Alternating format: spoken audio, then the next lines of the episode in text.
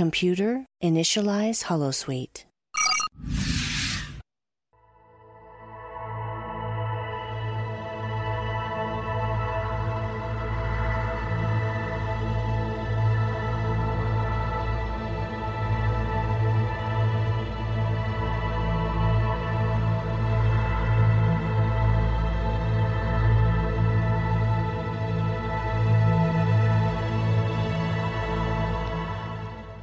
Good evening and welcome to another episode of The Fire Caves, a Star Trek Deep Space Nine podcast. I am one of your hosts, Perry. And I'm your host, David. Tonight we're talking about Season four, Episode eleven, Homefront. But before we continue, you can find us on Twitter, Facebook, Spotify, Apple Podcasts, and YouTube as The Fire Caves, a Star Trek Deep Space Nine podcast. That is correct, and as I say every single week, you should find us and follow us because we are awesome.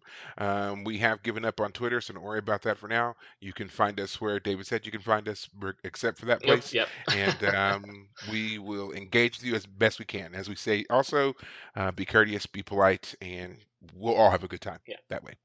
Um, Did also want to say that this episode will be the last episode that we do where there is such a significant delay between the live show and catching the broadcast on wherever, whatever platform it is that you use to listen to um, podcasts. Uh, podcast.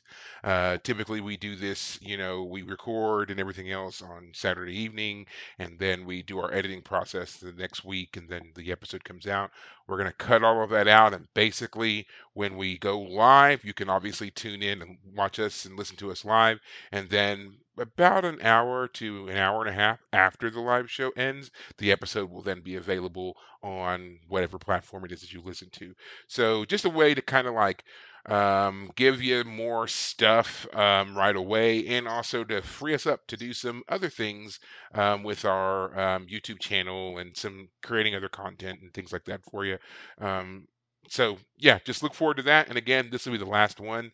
And uh, this is also to allow us to, you know, bring you more, um, or I guess more up-to-date news on things that are happening in the greater Trekverse instead of you having to wait to hear them so long mm-hmm. if you're a person, especially if you're a person who is only listening to the podcast and not seeing the live show. If there's something that you want to, to discuss or whatever, this will give you an opportunity to hear more about that in um, closer to time anyway right. than you could before. So hopefully that's okay with everyone. Hopefully I don't see why anybody would mind that they don't have to wait a week to hear the episode right. or anything like that. But um, yeah, uh, just look forward to that. And again, this will be the last one. Um, when this episode comes out, which will be June third, when we come back the following week, that'll all be um, like okay. right on pace. Yeah. Okay. The new schedule will be debuting. yes, yes. But I just want everybody to know so that you can have ample time to um, prepare yourself and, you know, just go ahead and schedule yourself to be a part of the live show because, you know, why wait an hour when you can see us right now, right? Yeah. So, yeah, look forward to that. Look forward to that change. Um, uh, but before we get into everything else that we're going to be talking about tonight, David, how was your week? It's been good. Uh, so this week is Memorial Day week here at uh, at work. So the week itself was slow, and last week was slow. But this weekend, man, boom! You know, I've been getting people in. That's what I was expecting. Uh, I was talking with the manager, the guy right above me, who's like the guy I, I report to, and I was like, "Yeah, man, it's kind of slow right now, but I won't be surprised if come Saturday morning, it's going to start being busy." And bam, right at opening, ten o'clock, three different people walk in. It's like, "All right, let's do it." Uh, other thing going on is uh, I did finally finish watching Season two of Altered Carbon, um, which I liked. It's not as good as Season one, but I, I think Season one really knocked it out of the park. Season two is not a bad season, and Anthony Mackie does a good job of trying to follow up in the footsteps of the guy who's the character in Season one. The actor's name I don't remember, but Anthony Mackie is doing uh, her... her, her Doing a, a fantastic job, her, Herculean, her, her, her Hercules, her, I can't think of the word, how to pronounce it. Herculean? Herculean, there you go. Um, anyway, he does a great job. Season two is great. Um, again, not quite as good as Season one, only because Season one really knocks it out of the park, and Season two is having to follow up with, I think, uh, a great story, but the setting is different, and a number of characters are not present from the first season. They're replacing certain characters with new characters uh, because of the nature of the story. Um, I do plan on reading books. And correct me if I'm wrong, but isn't this next season of Altered Carbon, isn't it also set even further into the future? Correct. Or don't they do a time It's a jump? thirty-decade, okay. or thirty-decade, thirty-year jump from the previous season. Um, so the main character, again, part of the plot is that people can have their memories downloaded into basically these chips that are implanted into the back of their skull. And so your body, if it dies, you can be replaced into a new body. And so Anthony Mackie's character, Anthony Mackie, the actor, is the sleeve, the new body for the main character in this season. Uh, and he's trying to find his love interest, uh, the woman he thought was dead. He uh, has been searching for her for the last thirty years and finally has a lead. And um, that's what season two is about. So yeah, Altered Carbon, great show on Netflix. Unfortunately, it was canceled after this season, even though there is... Uh, at the end of this season, there is the the idea that a third season could start, but it is a, a fairly like it, it's okay that season two ended where it did. Um, I don't have to have a season three to feel like the story uh, would conclude. It's not like it was such a cliffhanger that I can't say I'm sad it's over. It's I am sad it's over. I think it was a great show, um, but it's not like it's cut off in the middle of a giant cliffhanger that you know everything's now ruined because the story ended. Um, so it's another season, another show with two seasons. Counterpart, the one with, um, I can't remember his name. But anyway, I mentioned Counterpart a couple times. Altered Carbon's a great show. The show I want to watch next, which is coming out on Apple T V right now, is called Silo. My parents are watching it. Apparently it's really good. Um, you, you're nodding your so, head there. Yeah, I was, because I saw the promo for the show, and it instantly made me think of another sci-fi show that was uh, incredibly short-lived, but I thought had a lot of potential, and it was called um, Ascension. I think that's what and, my parents said. I haven't heard of that show either. Yeah. It's, um, from what I could see of the promo for Silo, the setup is the same, and so it's got me interested to, I want to watch Silo to see how similar the shows are. Um, Ascension... when it aired, was um, a story about these people who um, were launched into deep space uh, in the sixties, right? It was like, I think they were launched in like uh, sixty-eight or something like that, I think that was the year. And so there was a lot of Uh, you know, societal and cultural changes and things like that were going on around that time. You know, we had, you know, the civil rights movement was in full go, and, um, you know, there was stuff going on with the military and everything else. So there was, um, you know, you were watching this stuff kind of playing out on this ship that was in, traveling in deep space. And um, it later turns out that they actually had never launched. They were all... Um, had been tricked into thinking they were on a spaceship when really they were basically in a giant weapon silo that had been fashioned into a um, a fake spaceship, and they were being fed fake data from the outside. To see how they on the react. outside, right? Uh, but on the outside, it was like this long-term study, and it was like on the outside it was nineteen ninety-nine. Wow! But for everybody inside the ship, as far as they were concerned, it was yeah, like nineteen sixty. Seven, nineteen sixty-eight, huh. whatever. And so um, you were watching all of this this cultural dynamic play out along with the, you know, space aspect of it. And you're trying to figure out who knows what's really going on versus who doesn't and all of that. And it only had one season, but it was... Um, I thought it had a lot of great potential, especially considering, like, for me, I it came around... right around the end of uh, the reboot Battlestar Galactica. Mm. So, like, I think, like, the next year this show was out. Okay. And, um, yeah, like, it, it ticked a lot of boxes for me for what I was looking for uh, T V-wise right. at the time. And then it only had, like, one season. Right. And I was quite upset. I was like, how does it... How, why, why would you do that? I'll have to check you, it out. It's a great premise. That sounds good, too. And then one season, yeah. Well, so Silo so, is based on a trilogy of books, the Silo trilogy. The first book is called Wool... and then Shift, and then Dust. So I've already gone ahead and ordered the books, because me being a bibliophile, love books, love reading. So I want to finish the Altered Carbon books first, but because the Silo show is currently airing, I'm wondering, like, I'm trying to think, am I going to watch season one of Silo and then read the books? Because I sometimes like the idea of reading the book first and then measuring the show against the book, but just like The Expanse. I love The Expanse T V show. I like Altered Carbon, the T V show.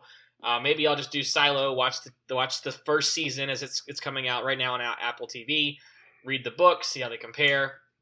Um, but yeah, that's what I'm looking into. And of course, okay. I've been playing Legend of Zelda Tears of the Kingdom like crazy.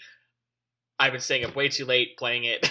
uh, it's a fantastic game. It's really funny too, because my one of my yeah. friends, he's like further along than I am. And like from the early onset, like he was ahead of me. And it's like, oh, man, like I feel like I'm playing a lot and he's already like way ahead of me. I'm like, what's going on? But I'm having man, a great that's, time. That's definitely, definitely how it goes. Yeah. I, um, I, I, as I told you before, I had started playing the, uh, Mass Effect series yeah. over again. Yeah. And um, I've been following some people on uh, Twitch who are playing as well. And we all had started it around the same time, but they're already done with the first game and they're moving into the next one. I'm like not even close. I'm still in like the initial stages of the first right. game. And it's because like I had decided that I was one, I wanted to like read everything right. and like be a completionist yes. this go round. And so there's just like a, there's a lot of extra things that I'd completely forgotten about. Right. And so I was enjoying that, but it does take a lot of time right. to do those things. And then I'm also not playing every day. I wish yes. I could, but there's just other things I have to do, like, you know, work right. and other stuff and whatever else. Yeah. So, I mean, I, I wish I could. I, w- I really do, because I think I would, like, you know, knock some of this stuff out. But um, um, but still, I'm enjoying it. But I said the same thing when I tuned back in to one guy's channel that I was following on Twitch, and he was like, and I'm, you know, in the, the middle of this, and he was, well, he was just talking about it, and I suddenly realized he was not talking about the first game, and I was like, oh, crap, and so, like, I felt like I had missed something, but I hadn't missed anything. It was just, he had naturally continued on, right. and I was like, okay, well, whatever. Well, it's, Fine, what's funny whatever. about a new game like the one I'm playing is, like, you want to avoid spoilers as much as possible, so... Like, it's funny. I've clicked on YouTube videos about the game. Like, I've gotten stuck. So I click on a little thing to, like, how do I get unstuck here? And now my YouTube feed is like, hey, all the content from the game everyone's putting oh, out. You're like, stop oh, it, man. stop it, stop it, stop it. Yeah. That's that's what I was going through with um, uh, Star Trek Picard yeah. when it was on. Because, you know, you, you click a couple, of, you know, three or four videos in a row, you click them, and then all of a sudden that's all your feed yes. is. I had to break it up and just start watching nature yes, documentaries. So that, that was what my feed, feed got filled with so that I, I could get away from it for a while. Because, yeah. yeah, yeah. I have to do that now because, you know, I do. I There's so much Trek stuff that's out and everybody's talking about upcoming shows and whatever else. In order to get a break from any of it, I just, like, switch to something random. Like, I'll pick, yeah, nature shows or cooking shows or something like that to break it up so that I'm not just looking at um, Star Trek right. all the time. Right. Um, yeah.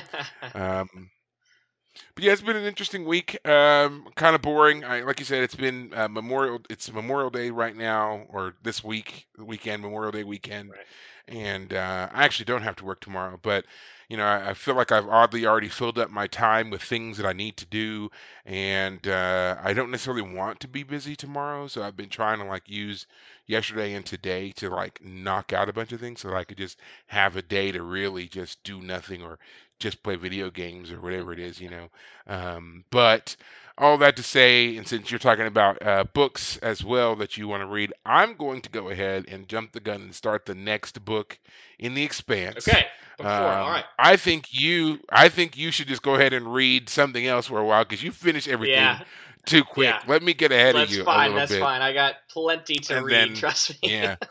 Because I, uh, I need to catch up with uh, uh, my girl Avasarala. Yeah.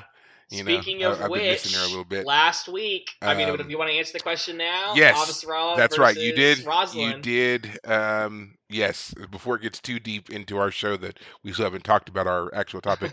um, I gave it a lot of thought, and I actually ended up watching a lot of Battlestar Galactica just to, um, recently, just to kind of you know, and especially the first seasons. Mm.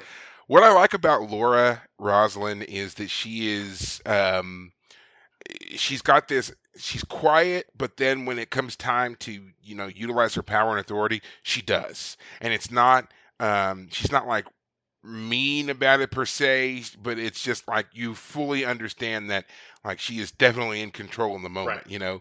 Uh, Avasarala is very grand, yes. you know, like it was never a question that she was, you know, uh, the, the, one pull on the strings, the, the true puppet master here. That was never a question. Plus, she just, she looks amazing. So, um, uh, it, it's hard, but I think for now I am going to have to give it to Avasarala. I'm just, she's, she is amazing. I think she's like what I wished Laura would be. And I think that what, what Laura eventually becomes, because we see a lot of Laura kind of like coming into the role and then not wanting to let it go, right, versus Avasarala, who was always in power, has a little bit of a shuffling, but even when she is kind of knocked out of her role for a little bit, she never is diminished in her um, a, a scope or ability, right, you know? Um, so I think that's what it was. I think like Laura kind of comes up to that, but Avasarala already is that. Right. So I think that's why that works okay. uh, for me. All right. So Avasarala, yeah. man, she beats out the uh, Battlestar Galactica Roslin. Okay. But I love them both, and um, if either one of them were to show up and said, Perry, I love you. no, no, not to that degree. I'm not gonna, just, you know, I'm not, I'm not crazy here. Okay, I'm just okay. saying that I think that I think they're both fantastic characters. I think they're both portrayed very well. Mary McDonnell as uh, um, uh, Laura Roslin, and then Sheree Aghdashloo as Avasarala. I think that both ladies do an excellent job with those characters. There's a lot of things about them that are very similar, um, and I would, I, I would love to see more characters like them in other things. Or, you know, hey, Amazon, give us the rest of The Expanse already. Stop being jerks and give us the rest of the right. show. We know that it's out there, so like, just do it already. All right, but as I say every week, almost every week, we are not here to talk about The Expanse and Laura Roslin and all that, even though we could, and I totally could. Yeah. Uh, we're not here to talk about that. We are here to talk about uh, Homefront, and an interesting episode to say the least, you know, when we talk about, you know, what we're seeing here in regards to the changing face of the Federation and the looming Dominion threat, but also, you know, getting this odd, this is an odd way to check in on like our favorite family, the Siskos, and seeing a, a new dimension of the Sisko family yeah. as well. So we're going to get into all that now. Um, Did you want to give the recap? No, this is a you. This is a you recap. This is definitely a you recap. Okay. So, uh, and, you know, to help us out, I'm going to just kind of hit it high and, and let's, let's go. All right. So uh, the episode starts with um, Odo is complaining about Dax, moving things around in his quarters, and he's complaining to Quark of all people. Like that was really going to carry any kind of sympathy, whatever, right? Um, he gets called into Ops. All of the officers are there in Ops, and Worf is informing everybody that there was this uh, conference uh, that had gone on on Earth, and something had happened at the conference. They load up the video, and we see an explosion, and all the delegates Um, wiped out in a huge fire explosion. But as they slow down the video and they focus in on this uh, vase in the background, we see that it shifts a little bit to indicate there was a changeling there when the bomb went off. So, I mean, my first immediate question was, of course, did the changeling die in the video? Because, I mean, it's kind of implied that they died. It's like, I didn't realize that the changelings were suiciding or were a part of that kind of kamikaze yeah. nature, but, you know, whatever. So, um, Sisko and Odo are called back to uh, Earth, and they're basically wanting to get a, you know, Starfleet's wanting to get a more updated debrief, and Odo's just kind of like, I don't understand the point. I put everything in my notes. There's no reason for me to go, but I'll go anyway because you want me to. Um, he and Sisko go. They leave everybody else back on the station. They arrive on Earth, and this is where we meet Um, Captain Bentine and Admiral Leyton. And we find out that Admiral Leyton is the one who recommended Sisko for the posting at Deep Space Nine. And um, Captain Bentine is the captain of the Lakota, which is the ship that brought them to Earth. And um, uh, Sisko had worked under uh, Leyton Uh, years ago, and that's kind of how, you know, they have this kind of, you know, obviously they have a, a positive past history, right. kind of a mentor-mentee type Uh, scenario right. here. Um, Sisko and Odo meet with the captain and the admiral respectively, and they're kind of telling the same thing. Hey, you know, we're more than, you know, willing to help out, but we kind of gave you everything in our reports.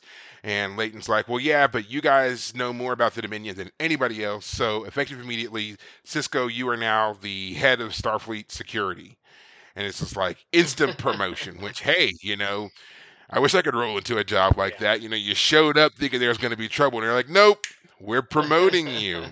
Well, there is there is trouble. And you're getting a promotion yeah. because of it. yeah. yeah, because of the trouble.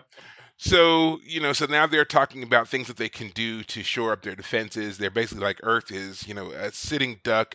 If this kind of thing can happen here on Earth, then it can happen anywhere. We really need to shore up our defenses. And Sisko's like, okay, well, we've got some things we could do to make things a little bit safer.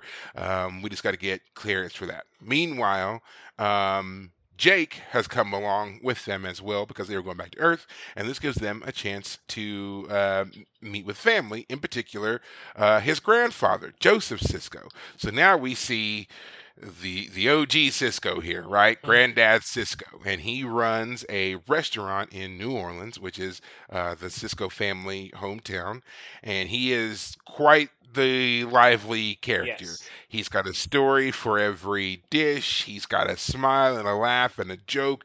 He's got some kind of antiquated, um, folksy wisdom for some things. Like, uh, he tells Jake the only time that you should be in bed is when you're sleeping or when you're, uh, uh, with a pretty lady, yeah. um, basically. Dying, you know, things along yeah, that you're nature. Dying, sleeping, or with a pretty lady. Yeah, yeah. yeah. So something along those lines he's he's got there, you know. And uh, we also find out a little bit more about uh, Joseph, and we know that he is sick. And this is actually a callback to an earlier episode when Odo was having a similar issue with Doctor Mora, and Mora was sick. And uh, Sisko had alluded to the fact that his father had suffered from a debilitating illness, and they had thought that he was going to die then. And it, in the episode, it's kind of alluded to that it makes you think that Sisko's father did die, but it turns out it was just something that, you know, it nearly killed him, and he never truly got one hundred percent back to full strength. He never got his health all the way back. So he's been kind of slowly suffering from some other things, and we know that from this episode he's got um, arthrosclerosis, which is basically um, the blockage and deterioration of uh, veins and arteries and stuff near his heart. Um And so he's supposed to be seeing a doctor regularly. He's clearly not. And Sisko is concerned about his elderly father's health. Um, Joseph kind of waves him off, and he's just like, you know, don't worry about me. You got enough things going on here, and this is my home, and I'm fine, and so forth and so on. Um, Sisko is, you know, trying to shore up things with Starfleet Command. Uh, they go and meet the Federation president, Jaresh-Inyo, who I don't know what race he is. I, he's a very interesting looking um, alien, yeah. but he's the president of Earth, and they're trying to get him to give them um, authority to uh, put in permission to do, yeah, to do more broad range controlling yeah. things, right? But Jaresh-Inyo is concerned about the fact that this would basically be taking away from the near utopia-like status that has, you know, cropped up on Earth. He doesn't want to be the president who kind of ended that and established a form of martial law. Sisko and Leyton are like, it's not martial law, but we have these open security issues that we really need to address. They use Odo to scare Inyo. He agrees finally to give them the permission that they need. They start implementing blood screenings, phaser sweeps, and all kinds of other things to kind of like beef up uh, security. Um, they end up running into an issue when it comes to the blood screenings because um, uh, Sisko's order makes it to where all Starfleet officers and their families, immediate families, have to get regular blood screenings. Joseph Sisko refuses. He's just like, you're not going to take my blood. You're not, this is a, you know, I'm a free man. I have, you know, rights, and you're not going to just come in here and take my blood and so forth and so on. Um, Sisko tries to convince him. Jake does the test. He does the test. Um, but elderly Sisko's like, I, I'm not doing it. I don't care. Um, Sisko's like, Dad, you, you don't go to the doctor, you don't take your medicine, you don't eat regularly, you don't rest, you don't do anything anyone ever asks you to. Can you please just one time right. get on board? Can you just do the thing? And he's like, mm, no, yeah. not going to do it. And uh, it's it's kind of funny. Like, I know it was a very serious scene, but I just, I love that that was the breakdown, because Cisco is like begging with his dad to do this thing. And his dad's just like, mm, mm-mm, no, right. I'm not going to do it. And, uh, you know, they start to, you know, kind of debate back and forth about it. Ends up, Joseph Sisko ends up cutting himself. Ben is so, you know, wrapped up in this whole who could be a changeling thing that he's, you know, is starting to even suspect his own father. Right. So he's um, very clearly the, the cut. Yeah. Yes, the cut reveals that he is not a changeling. He's very relieved by it, but his but Joseph Sisko is outraged that he discovered that his son even questioned whether or not he was a, a changeling. Right. This causes him to have a looks like a panic attack, which then we later find out is a, a stroke. He has a stroke and is uh, later resting. Um, Nog, I forgot. Nog does show up. He visits at the restaurant eating to eat tube grubs. Apparently, Joseph Sisko was getting these for him right. and serving them for him. Um, and he kind of has some some complaints about Starfleet Academy. There are some standoff, standoffish students who don't want to have anything to do with them, but he kind of knew this is how it was going to be because, you know, he's a cadet and he's a Ferengi and so forth and so on. The Red Group or Red Corps, is that? The Red Squad. Red Squad. They're called Red Squad. And it's a new... They're like an elite group of cadets yeah. who... Apparently, they get like top level training and clearance and secret missions and all these cool things. And he really wants to be a part of Red Squad, but they just won't give him. And I am definitely keeping an eye on these kiddos. Let me tell you, keeping like yeah, yeah. So so um, Leyton and Sisko meet, and while Leyton's kind of okay with how things have gone, he wants more. He wants. to beef things up even more. He wants more control. He's concerned that they're just not going to get it, and that Jaresh-Inyo, while he's a great um, captain, and he's a Grazerite, I looked it up, Grazerite is the name of his species, um, that he's a great, uh, you know, politician in peacetime. He would have been a great president in peacetime, but wars are coming. Yeah. And Leyton is convinced that, you know, if they don't take better security measures, then things are just going to go from bad to worse.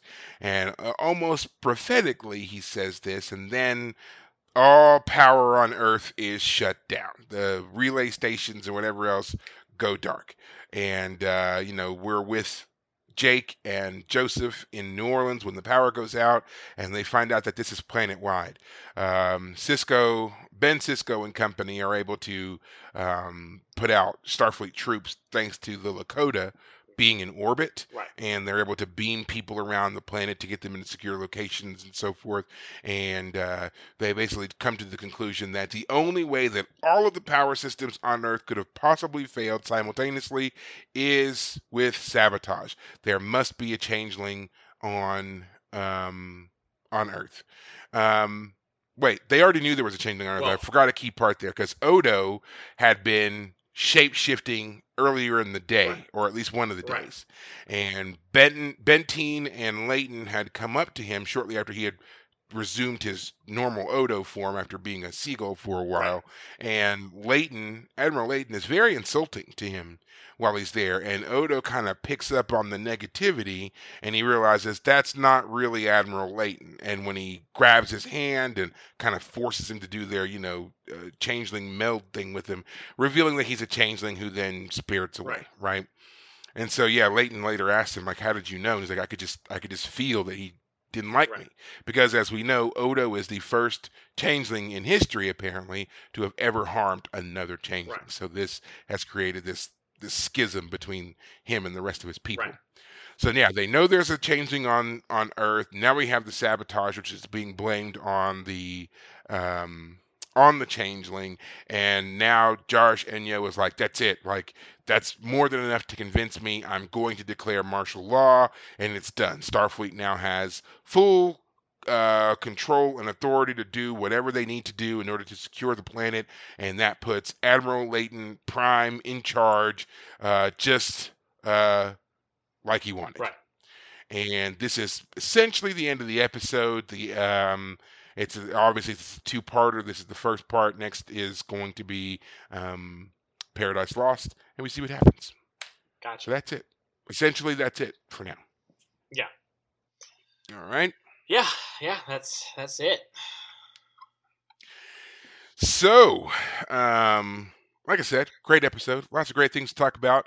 Um, but I love to ask you always, first, of course, as the first-time viewer, never seen this episode before, what did you think? Yeah, so this one is, uh, I, again, we've said so many times that episodes need to be two-parters, and this one, I'm glad it is a two-parter because it, it, it needs it, and it's a great, you know, climactic moment. This is this is a big deal. I mean, Earth, the center of the Federation, is being compromised by the the, the Dominion, by, by the Changelings, and this is the worst-case scenario, that they are impersonating high-level officials on Earth. I mean, we can't trust anybody, not a single mm-hmm. person. They can get to, if they can get to Admiral Leyton. Exactly. Uh, I mean, they can get to anybody. I mean, do we even know that the Leyton that we have now is even the real man? Like, it, it's still possible that. I'm gonna say that no, we're we're pretty confident that it is, because remember, they meet with Odo later, and Odo's like, how did? And Leighton's like, how did you know it's not me? So it's clear that Odo has an ability to distinguish who's a changeling and who's not. Right. He obviously has to be in close close proximity to right. them to know that. So I think it's pretty safe to assume that anytime we see Odo around anyone else, they're probably not a changeling. Okay, all right. Well then, fair enough. Point though being that. Um, Outside of Odo's ability to, in close quarters, determine sense their ha- hatred. Yeah, right. it's it's this is the worst case scenario, and the fact that they could knock all of Earth's power off in one sw- fell swoop. I mean, I don't know how interconnected the energy is supposed to be in the future, but it's still got to be some massive undertaking, uh, even in the in the future of of of, of Star Trek here. Um, so this is a big deal. Um, and it's it's a good episode because we see, you know, the buildup of, okay, how do we put in some security measures? We have Odo being the person that they use to test the security measures. Uh, he gets stunned thirteen different times as they put in the laser grid thing in the rooms. Um, he pretends to be a suitcase so that when uh, Cisco is trying to convince the president, hey, this is serious. Oh, the suitcase you thought was just a suitcase is actually Odo. Um So yeah, it's uh, it's a good episode in that sense. We got rising tension. Uh, we have a serious threat. We've had this threat looming for, you know, seasons now. For well, I guess for a season and a half, because it wasn't really till season three that we understood this threat. Um, and uh, yeah, it's we get to see the Siskos. That's very important. We get to find out more. I mean, this is the first time we've seen Grandpa Sisko. Uh, it really teaches us a lot about Benjamin Sisko.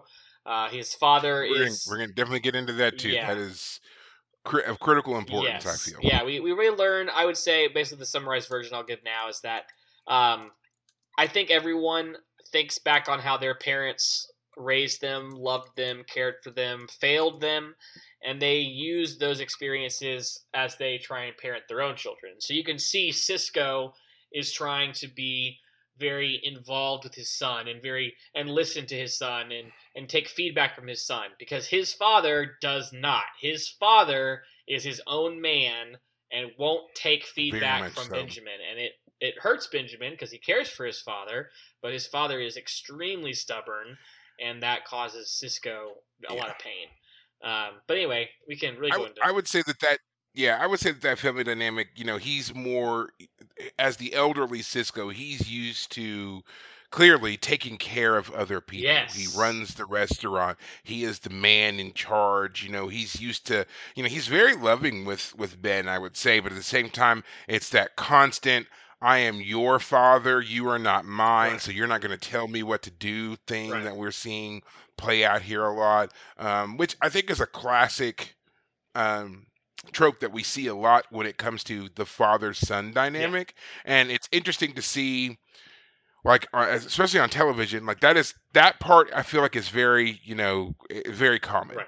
And then to watch Ben and Jake interact, and we see where Jake, where, you know, Ben listens to Jake right. and he responds to Jake yes. and he gives Jake the the ability to make his own decisions and make his own mistakes as right. well, and not try to like overrule him or anything like that. Seeing that difference between the two of them yeah. is great. And then to see it like, you know, with Ben in the middle, we see his interaction with his father, with him and his father, right. and then him and, and Jake. Great dynamic to see. I, I love that. So yeah, we are going to talk about that more for sure. But yeah, yeah, yeah. It's it's a uh, it's a great dynamic. Um, you get the you understand why Sisko is so passionate about food and and his culture and who he is, and um and and we know that Jake has, you know, been around his fa- grandfather. Oh man, every time I have to go to this the restaurant, I have to cut up vegetables, and Benjamin's like, ah, nope, you're an adult now. Time. Time-honored tradition right yeah. there, putting the kid to work. And now you're going to be waiting in the, tables. In the restaurant. yeah, he's not going to expect, that's what he says, he's not going to expect you to clean and shuck oysters. He's going to expect you to uh, bust tables yeah. and wait on yeah. tables. I really wish we could have Great seen stuff. Some of that. We actually don't see any of that. But I wish so, too. Yeah. I, I really do wish that, like, we had seen them put Jake to work, um, uh, especially Mister I Want to Be a Writer, and yeah. it's like, okay. Ex- experience. Yes, Here waiting, you go. Here's a great yes. way to get some experience. That's exactly right. You know? Well, I also I also want to see some Jake Sisko interacting with some Earth girls. You know, he's been on a foreign station. What's it? He's been interacting with, with alien women, basically. And but coming home to the girls from New Orleans, what is that like? I, we don't have That's a we great don't have point. Time for that, I guess. But I'm sure that Nog and, and Jake. When they get together privately, they reminisce about their escapades and the and their as they as they have been separated uh, by Nog going away. That's right, because I mean, at this point, you know, because we have to remember when Jake left um, home, as it was, he was nine years old. When we first when we first meet Jake. Um, and they're on their way to Deep Space Nine. He's nine years old. Before that, we know that they were living, at least for a while, on the Saratoga. That was Ben's old posting with, you know, and so Jake and uh, Jennifer were there as well. So, I mean, I would imagine that the the amount of time that uh, Jake has spent on Earth has probably been um, very little, you know, and uh so here comes Nog, who has been at the Academy at least a, a year, no, maybe a little, a month. Oh, a month. I said it's been a month. Okay, okay. So yeah, I mean, like their experiences are probably going to be rather similar, you know, to a certain degree. But then yeah, it's just like um, there has to be a cultural difference. Right. Like you're, you've been on a space station, people are coming and going, and all that kind of stuff. Versus people who are here. This is their planet. This is their home. Like yeah, that would have been an interesting thing to. Hear about right. at least a little bit more than what we got, right. you know. Jake does try to get Nog to talk a little bit about it, and Nog's kind of like, they call it the Academy, but it's really just school. Yeah. You're back in school, right. so yeah. And uh, it wasn't until you were recapping the episode mentioning the Red Squad, and uh, we forgot to. Uh, the one thing you didn't mention was that um, Nog goes to Cisco. Apparently, it's. Older offic- uh, officials, officers who have to sponsor a cadet in order to be in Red Squad. So it's not just this group of cliquey, popular cadets. It's actually an official group of some kind. And so he wants Cisco to um, to be his sponsor. And, and I have to say, I mean, Cisco is not at all. He's like, I mean, he's busy. We get he's busy, but he, he doesn't want to give poor Nog the time of day. He is doing everything he can to squirm out of this responsibility to, oh, I don't want to well, sponsor anybody, I, you know. Yeah. I think that it's, you know, I, I've thought about that a little bit, and I think that Cisco already sponsored Nog to get into the Academy in the first place. Right. And, you know, now he's back here. He's in a new role himself. You know, he's been promoted. Um, he's got a lot on his plate that he's got to do. And not to mention, not just with his job, but also he's dealing with his father, who is sickly and cantankerous right. and all the rest of it. And here comes this kid needling him about yet another recommendation. And he's kind of like, dude, you know, you got to. Work at this stuff yourself. Yes. Like I can't do everything for right. you. You've got to put in the effort. You got to do the things. If they don't select you, they don't select you. Like find other people right. to sponsor you. If you need another officer, find another officer to sponsor you. Don't take advantage of the fact that I'm here now and try to get me to fast track you on everything. That's how I took it. Cause I mean, it's one thing for Cisco to be his mentor, which I'm sure that in a lot of ways he is, but it's also like, you gotta, you know, spread your wings a bit and get out there. You've only been here for a month right. and you're already wanting me to do you a special favor to get you on this apparent elite squad that I don't know anything yeah. about. Like that's the other thing too. Cisco didn't know anything about Red Squad right. and you just want him to come in there and throw his name in and, and push you into something that he doesn't understand. Right. He doesn't know anything about right. it. So I understood kind of the frustration with Nog a little bit and kind of that dismissal, but I could get how for some people they might see it as, man, you're not like, why wouldn't you help him? Like he, this is what he what he wants. Like why wouldn't you do it? But I mean, Starfleet is not a uh, we're not don't do handouts right. here.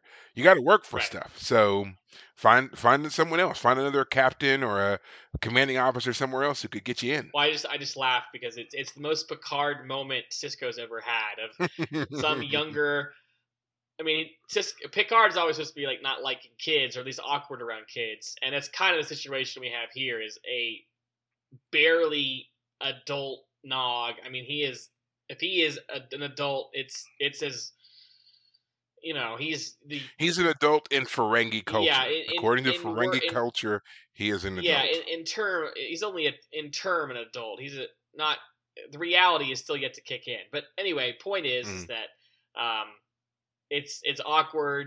Sisko looks completely out of his depth. He's like, I got other things I gotta do. This Nog, I, is this? Am I gonna regret this? And you're already asking for favors, and you just got here.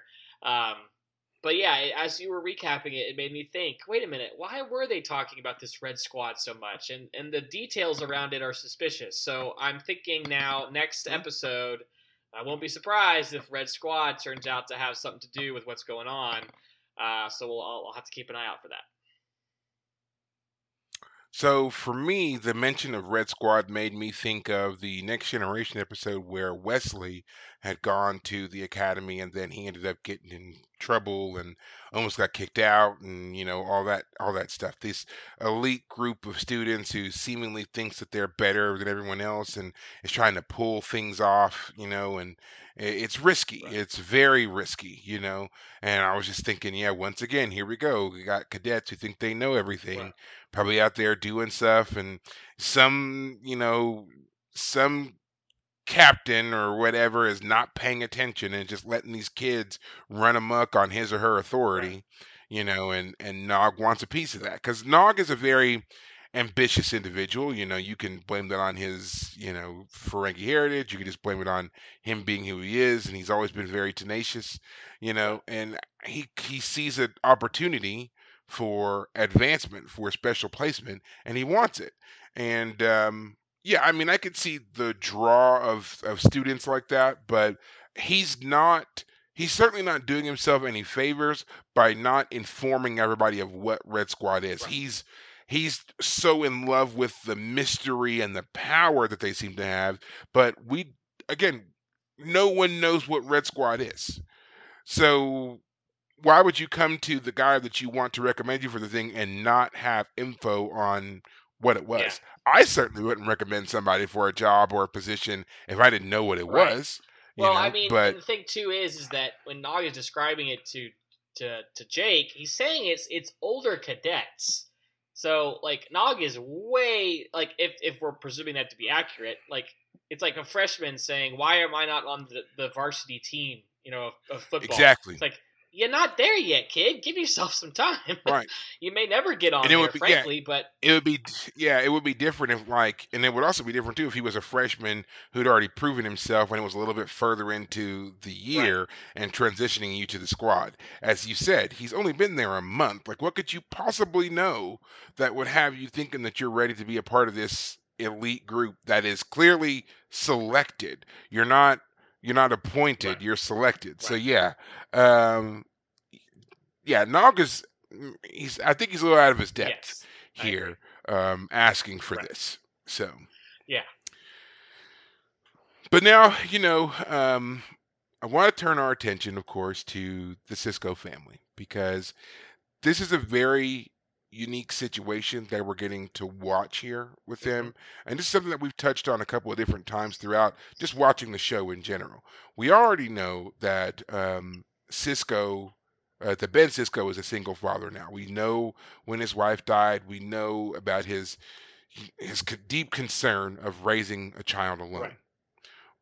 What's interesting here, and I don't know if, if you really pick up on it or not, but um, Uh, Joseph Sisko, in a in a way, had a similar situation.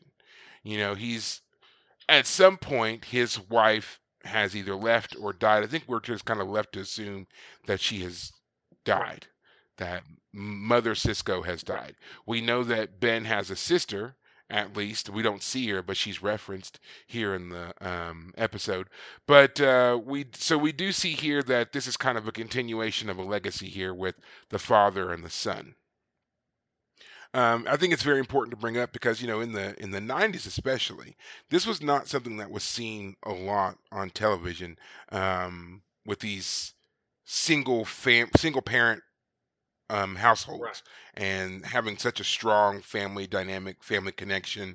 And for them to do it also f- uh, focused around a uh, Black family in particular in the nineties was just leaps and bounds ahead of anything else that was being shown on television at the time. Right. And trust me, as a person who, one, grew up during that time watching those shows, and two, has a particular fascination with nineties television and frequently goes back and watches certain things, I can tell you right now, it just wasn't there. Right. And, um, I give a lot of credit to Avery Brooks, as I've talked about before, who really took this role of Black representation and black single this this the Black single father dynamic. He really wanted to make this a very positive, um, a very positive message, right, and and vision to put out, right, there. And he, you know, was very controlling of this. He's mentioned that many times. In fact, there's an interview you can watch right now on YouTube where he talks about the, he felt like it was the single most important aspect of um, his character was representing this strong, positive Black father-son dynamic. And, um, you know, he, you know, he's talking about the power of the media, uh, the media being, of course, the television media. You know, this is that uh, all important representation, right, and getting that image out there and showing it. And um, I always thought that that Avery Brooks did a great job with it. But watching the interview and hearing him talk about how he, you know, in particular, he broke down certain things like this and going into these scenes and working them because he wanted to make sure that they were conveyed with a certain level of, of comfortability and familiarity and, and earnestness in order to convince people that this was just as important, you know, to everyone, right, you know? And, um, I just, I don't know, like, how did you feel when you were watching this kind of dynamic evolve here on the show? Like, um, any particular takeaways, anything that you liked, you didn't like? Yeah. Um, what happened? Well, I, I, like I said, I guess I've, I would say I've really kind of hit on my, my thoughts on it is that you can see how Benjamin Sisko has, uh, a, has tried to treat Jake in response to the way his father treated him. His father loves him, but does not treat him as an equal. Your, his son does not get a chance to, you don't get to tell me to go see my doctor. Um, you know, I you can't tell me what to do. And the scene where where Benjamin is so desperately trying to get his father, please just take this test. I I I'm the one who implemented this test. Um, apparently, you know, Sisko is kind of losing it. Frankly, he's so frustrated and, and emotionally upset by the moment. I thought he was emotionally upset because he was, like, his authority would be questioned. Like, if, if he himself is giving permissions to his own father to, okay, you don't have to do the test, then that undermines the whole point of the test throughout Starfleet. But in the moment, the way the story is told is it's, he's now suddenly concerned his father is a, a changeling. So the fact that his own father doesn't, like, when he when he cuts himself and Benjamin sees that sees that and is relieved, his father isn't like, oh my gosh, you are you are stressed, son, I love you, how can I help you, how can I care? No, he yells at his son. He has a stroke, mm-hmm, because he's like, you didn't even trust me, ah this is how much you've been affected. He berates his own son, and it's heartbreaking uh because we know how much the The changelings are, how dangerous they are. We know how serious Sisko is about this position. We know how much he loves his father. How much he loves his son is an indication how much he loves his father. And so you really feel torn um, because, frankly, I don't think Sisko's me- security measures are going to be enough. We there's just just no way. There's mm-hmm. this the changelings have done this to multiple worlds. This is tried And they, they know how to do it. They are not going to have any trouble, according to their just way of doing things, of t- conquering Earth. This is just one more, you know, world in their collection at some at some point. They're just about to nick, you know, topple that last domino. Um, I'm not saying that Sisko shouldn't try. My point is, is that the changelings are very good at what they do. Nothing that Sisko has done has effectively found a changeling yet. It was only uh, Odo who found another changeling. Um, so yeah, my. Uh, it's great to see his father here, and I, I, I like the guy, I like the character, but yeah, man, it's it's so sad that, you know, grandfather Sisko is is kind of a broken man in some ways. He's a very flawed person, and we can, I, I, I would say that that um, has helped that's developed Sisko in a way, which we learn why he is that way in response to his own father. I'm going to disagree slightly. I don't, I don't think that he was necessarily a broken man, but I definitely can see the... Uh, he's a very proud man. Yes. He's a very... Like I said earlier, he's very much used to... Um, I, I don't necessarily want to say giving orders, but being in control. Right. Being in charge. Right. And, you know, that is slowly slipping away from him. There's the realization here that, you know... There are far more days behind than ahead, and he is, like, everything he says, if you watch him throughout the episode, everything he says seems to be um, all about denying the reality of his situation and just kind of being like, everything's fine. Right. I'm fine. The restaurant's fine. Look, I can still do this, this, this, and this, and you just need to, you know, not worry and, you know, go on about your business. And I initially took his... rejection to the um, blood screenings as he didn't want Ben to get his D N A for like other tests and stuff because ah. you know because Ben was already on him about going to the doctor, and he's like, you know, because Ben even confronts him, he's like, I talked to your doctor, he said you haven't been to see him in eight months, right. And if you don't come in for this regenerative therapy, you're gonna have a stroke, right. And then he has a stroke, you know, so um I just took it as um, as him being just so... He, he wanted to be so uh, strong, right, for his son, and to present this strong demeanor, right, for him. And again, this is kind of that common trope that you saw on a lot of T V shows, not just in the nineties, but just keep going back, of the father who is... Um, like the gentle, authoritative figure, you know, like not really scolding and coming down on the kids, but they were, they were harder with them, still loving, but harder with them. And there was never a crack in the facade, right? Dad is strong. Dad always works. Dad always provides. Dad always does, you know, this, this, and this. Right. And then there would always be the sudden and catastrophic loss of the father, right? Like in the T V shows, Dad suddenly had a heart attack or died in a crash or something along those lines. That's what, that's what happened. And you didn't really start to see a shift in that really until like the late nineties. It started to kind of move away from that particular trope. But um, even then, like I was trying to look for examples of how they kind of switched away, and none of those were particularly flattering. Like you would see uh, the dad who either just up and just left, you know, and mom had to like round up the kids and fend for herself, or the dad who died from um, drinking too much, you know. So that was the new one. He, he didn't have a heart attack anymore. He drank himself to death, or was a workaholic, and now he's the C E O of a Fortune five hundred company, but he doesn't know his kids. And I, um, uh, what movie was that? It was a Tim Allen movie, and he had a kid who was with some like, I don't know, archaeologist or something.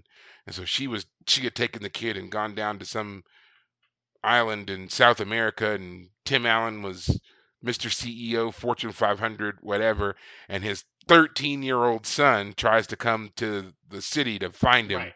And he's like the wild child coming into civilization and all that. Yeah. You know, it, it was this stuff like that, this, this absentee, um, Um, absentee father who then is this kind of has to learn to be a person, right, in order to connect with their kid, right, you know? So um, with with Joseph Sisko here, I kind of saw elements of that. Like, he was so used to presenting himself one way towards his son. He's always laughing. He's got a great joke, a, s- a funny story, something about the restaurant. There's just this very, it's a loving atmosphere, but it's a very controlled atmosphere. Joseph Sisko directs everything within it. Right. And now that Sisko, that Ben is older and is a father himself and also has to oversee all kinds of people and everything else, he sees through it. He he's, you know, he, he understands now that his father is is different, and um trying to interject into that and get his father to take care of himself was where they were having their issues. It wasn't a um um like a total lack of communication issue, but more the slow changing of their roles of caregiver. Who is the caregiver right. is changing here. Right. So I, I just found it very fascinating to watch, and I I just like the way that they did the approach here of of you know, like I said, you know, watching Ben interact with Jake versus watching Ben interact with Joseph, and it's almost like he's uh, just two different people, you know. I mean, how he's so caring with Jake, and he listens to Jake, and he's joking with Jake, and, and he's not overriding Jake or anything like that. He's he's just there listening. And then with his dad, he's like, "You have got to do this stuff. You've this has to be done. There is no other ands, ifs about it." Right. You you know, that kind of thing. So the different dynamics. I just loved watching that very familiar family scene play out in the Star Trek backdrop, because it's not something that we've ever really seen before. And again, great credit to Avery Brooks and to Brock Peters. Brock Peters, who plays Joseph Sisko, right. of course. Um, great credit to both of them for doing such a fantastic job representing this uh, family dynamic here. So yeah. completely. Yeah. Yeah.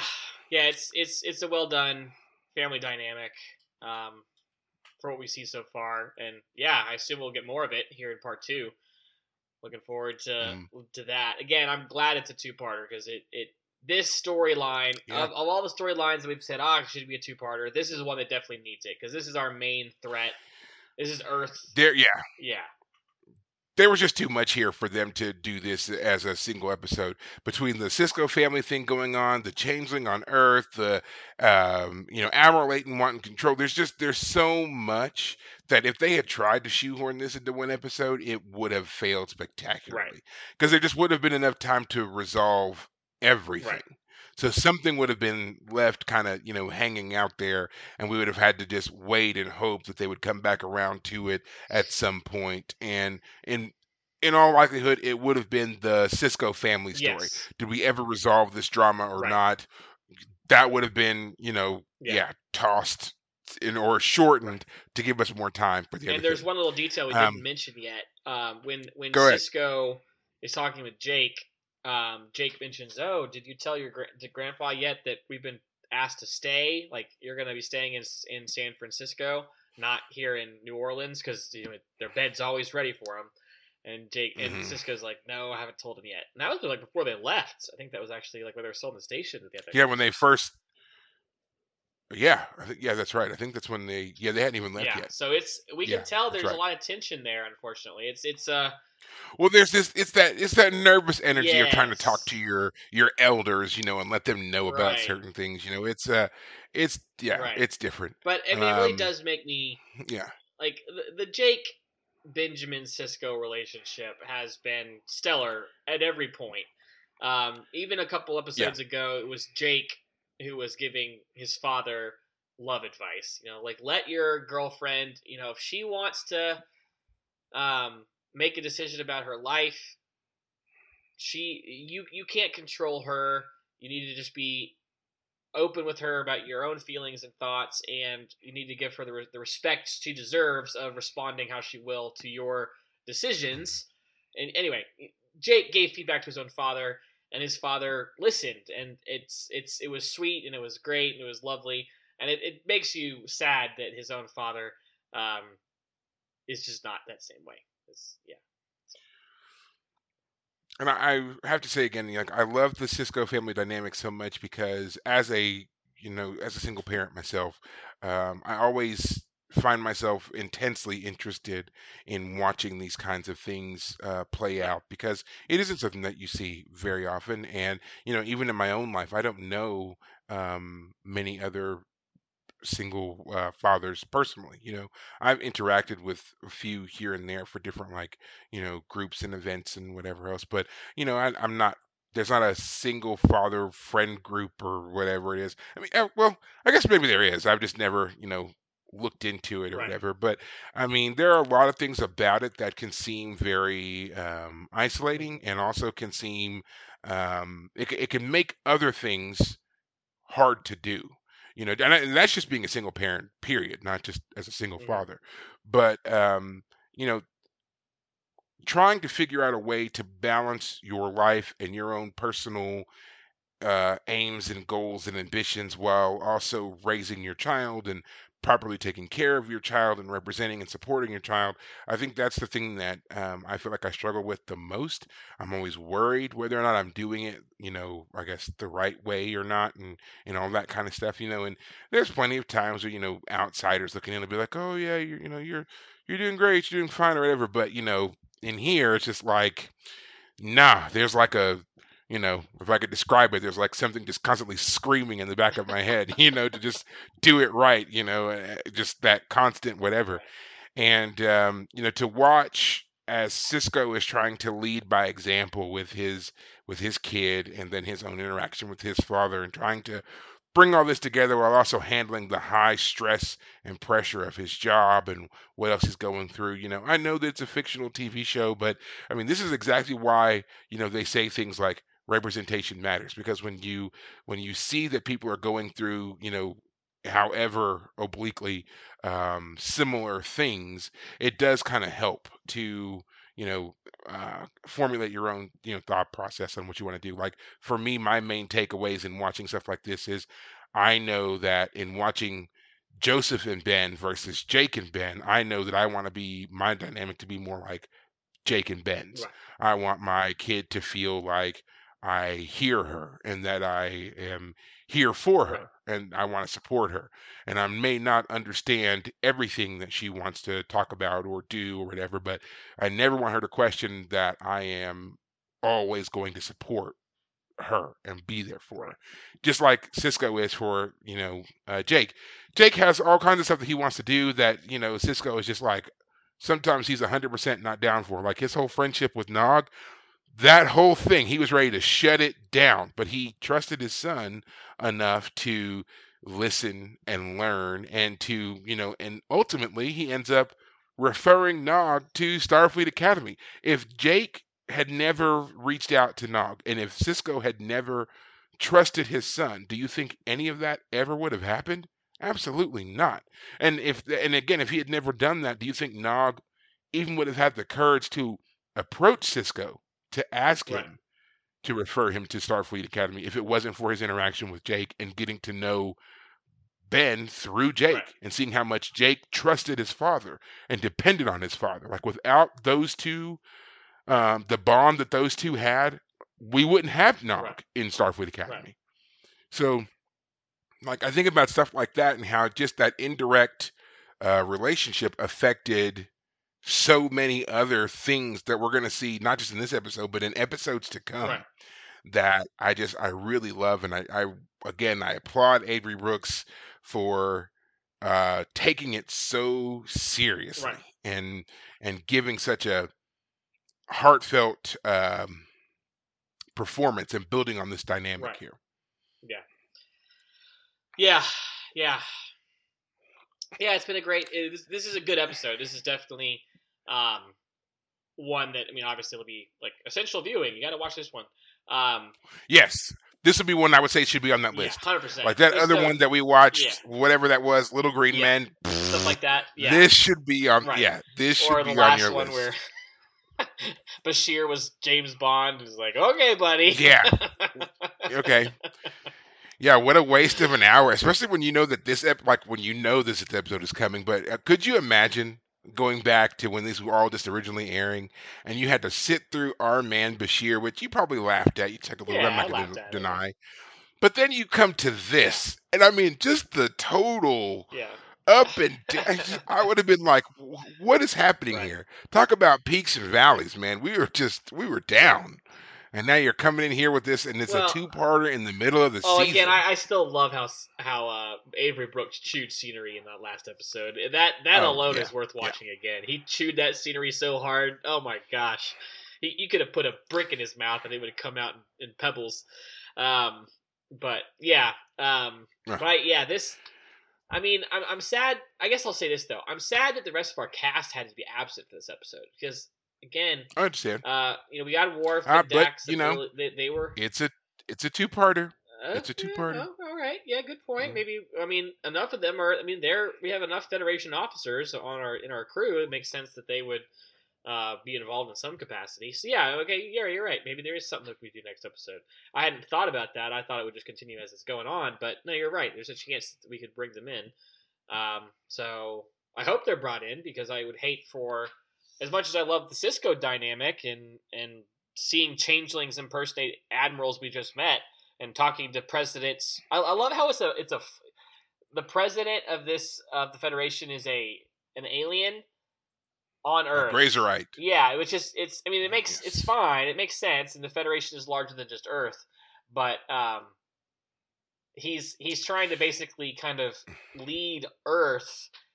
But he's not himself from Earth. It's it's an interesting dynamic. I mean, it's basically a Benjamin Sisko that, himself is having to, to deal with as the... And that's something that Admiral Leyton says as well. He's like, you know, um, Jaresh-Inyo, he's a great man, but this isn't his planet. Right. You can't expect him to care for it the way that we right. do. He says yes, that. Yes. So, yeah, he, he's very much aware of that as well. And um, and what I always found interesting about that, too, is he's... He is the Federation president, but his office is on Earth, and he is intensely concerned with how things are viewed on Earth, right. of all places. Yes. It's just like, I mean, man, you. What about Vulcan and uh, Teller Prime and Andoria and so forth? Like, there's always other places. There's a hundred and something member worlds of the Federation, right. man. Like.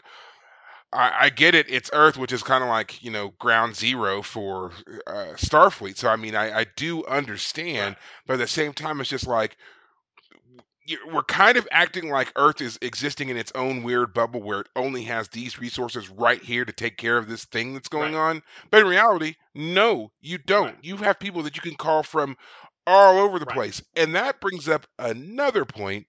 When the power goes down, I just want to know how... How is that even possible? Oh, yeah, as I mentioned, yeah. There's a there's a giant space dock in orbit around Earth. It's huge. How in the world did this thing not have a, an immediate backup? Well, they say like, the backups are taken this... out too. Like that's what I'm yeah. saying. Like they even took out the backups, and then they were and they were transporting people from the Lakota. Why weren't you transporting them from space dock? It's huge. It's huge. The Enterprise D can go in there, and there's plenty of room to spare. There's I, there's got to be at least a million people on the space dock. What were you doing? Why is no one contacting space dock and getting troops and, and ships or sending out? Why didn't all of your ships come out of space dock at that point? Form a protective perimeter around the planet because something must be coming. Right. Like none of these things happened. There were so many things that was just like, nope, we only got like one ship and this handful of officers, and we're just gonna max them out and redeploy forces here on Earth, and and there you go. So many times I was just like, yeah, this doesn't make sense unless something isn't right, like, and, and not just with the whole power shutdown, but something else isn't right here. Something else hmm. is not being communicated. That's what I kept thinking, because there's no reason that Earth space dock shouldn't have been involved, that there shouldn't have been other ships around. We know that Earth has a perimeter security uh, system, automated drone ships. We saw them when the Borg uh, came to Earth.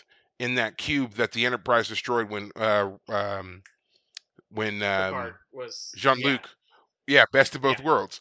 When he came, they destroyed him. I'm assuming since then they probably had to restock, yeah. rebuild. Okay, so that means we should have had the next generation right. of drone ships cool. to uh, protect. None of it. We see no deployments, right. no nothing. Yeah. So it, yeah, the fact that suspicious. Only the Lakota is available is very weird.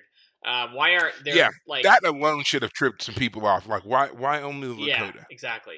The other thing I, I, I was thinking about as we've been talking, uh, as as you mentioned, uh, the best of both worlds is um the the episode after all that, you know, part two was when Picard goes to visit his brother in in France uh, at the wine the winery, um, and that's has a very similar vibe to this episode where the the family member is this stubborn family member who who causes stress for our main character. I mean, Picard. Mm-hmm. has like a mental breakdown at the end of the episode. Like all the stress of what had happened to him uh, is able to finally be expressed because of what he's experiencing with his brother. Um, so I, I don't know if, if Sisko's not quite there. I don't know if it would be a similar dynamic, but there's certainly a similar theme of family causes stress in high tense situations. And that can be a good thing and a bad thing. Um, maybe we'll see more of that in the next episode. Mm-hmm. Now, I do want to touch on two characters real quick once again, and this is just to highlight kind of some behind-the-scenes of three characters. Um, we have, of course, uh, Brock Peters, who played Joseph uh, Sisko here. Um, little-known fact, or that's not really little-known, um, Brock Peters is kind of a Star Trek alum. He has been in other Star Trek things before. He played Admiral Cartwright in Star Trek for The Voyage Home, and in Star Trek six, The Undiscovered Country. Okay. Both uh, great movies to check out. Star Trek four, also known as the one with the whales. So, yeah, go watch that. And then, of course, The Undiscovered Country, which is the last uh, feature movie, last full-length film to feature the original uh, Star Trek cast, Kirk, Spock, all those guys. Wow. So if you're interested, go and watch those. And then, yeah, of course, he plays um, Captain Sisko, or no, yeah, Captain Sisko's father here in uh, Deep Space Nine. He also had a pretty famous, uh, long-time career. He was in the original nineteen sixty-two film To Kill a Mockingbird with Gregory Peck. Um, so if you're interested in seeing a very, very young Brock Peters, you should go and he's check out that movie. Trial. You've probably already seen it. Yeah. Yes, he's the one who is falsely accused of uh, raping the white woman in that case, okay. in, in that movie. So, um, yeah, you should definitely go and watch that as well. You've probably already seen it. A lot of us watched that in like school oh, yeah. and stuff because we, you know, you read the book and then you watched the movie. That was called, always the thing. I remember watching it in school um, as well. So, um, yeah, Brock Peters, uh, great actor, great. Uh, you know, kind of a legendary figure on both on and off the screen. He did a lot of uh, theater stuff as well. So um, he passed away uh, in uh, two thousand five. two thousand, yeah, yeah. two thousand five. Um, so, you know, go and check that movie out. Uh, check all those movies out. The Star Trek ones, To Kill a Mockingbird, all of them. Um, Great films to watch. My personal favorite film featuring the original cast, um, besides um, The Wrath of Khan, is The Undiscovered Country. It's a great movie, and I think it's a great final send-off for that crew okay. as well. Um, the last one, of course, or the next one is Admiral Leyton, who um, we do see also in a couple of different treks. He, we first see him here in, in Deep Space Nine as Admiral Leyton, but he later pops up in Star Trek Enterprise. He plays the uh, Vulcan minister, which is basically their equivalent of president. Uh-huh. Um, he's like the first minister, I think is his title or something like that. So, um... yeah, he's there as well. And I would tell you more about him, but if I tell you any more about him, it's going to give away everything that's coming up in part two. So we'll be back to talk about Admiral okay. Leyton. He also turns up in Babylon five. He was an admiral there, um, but he, I forget what his character's name was in that one, but his he like goes missing. Okay. And I don't think he's ever found oh. in that one. And then, of course, we have Captain Bentine, who is the captain of the Lakota. She should look very familiar to everyone because she also played Doctor Leah Brahms on Star Trek The Next Generation. The hologram turned real person Brahms? Love interest of Geordie LaForge. Yes, that is Leah. Right there. Really? So she looks really different. Looks real different, doesn't she, with that hairstyle and a uniform change? It's yes. amazing what it'll do for a person. Yeah. But yes, that is Doctor Leah Brahms okay. uh, right. masquerading as Bentine here. All right. Yeah, no, I mean, so, her whole yeah, her whole style, personality is The style, demeanor, all of it was completely different. Like, like it took you a second, standing. But I kept staring. I was like, yeah. I know I've seen her, and then, and then she talked. Right. Wow. Right. Well, I mean, it, it was several years, you know, in between when she was on Next Generation to here. So yeah, she probably was, you know, working out, took care of herself, whatever it is, and trimmed up a bit, and well, I rolled mean, in for a Starfleet uniform. Well, I, I just, I mean, she wasn't. Wasn't unattractive before, but I'm just saying. Yeah, just, well, she different. her her role here as the as a captain is is as like a you know a fit you know a fighter. You know, she's meant she's not just a scientist with her hair down in more casual civilian clothes. Like she is, you know, she is. She looks athletic, is I guess the is the term. She looks mm. very fit, and so I, if you had said it, I would never have guessed. I mean, part of her face looked familiar. Like if you had said, "Do you think you've ever seen her before?" I might have gone like maybe, but the fact that she's Leia Brahms, like what? Completely different, yeah. But it's her. Okay. That's that's wow. Leia. She's back. So yes, and then one other slight call out that I wanted to do as well was if you were paying any attention at all, you would have also noticed that Sisko's uniform changed for this episode. Uh, it did look like it had, like we, it had, yeah. Yes.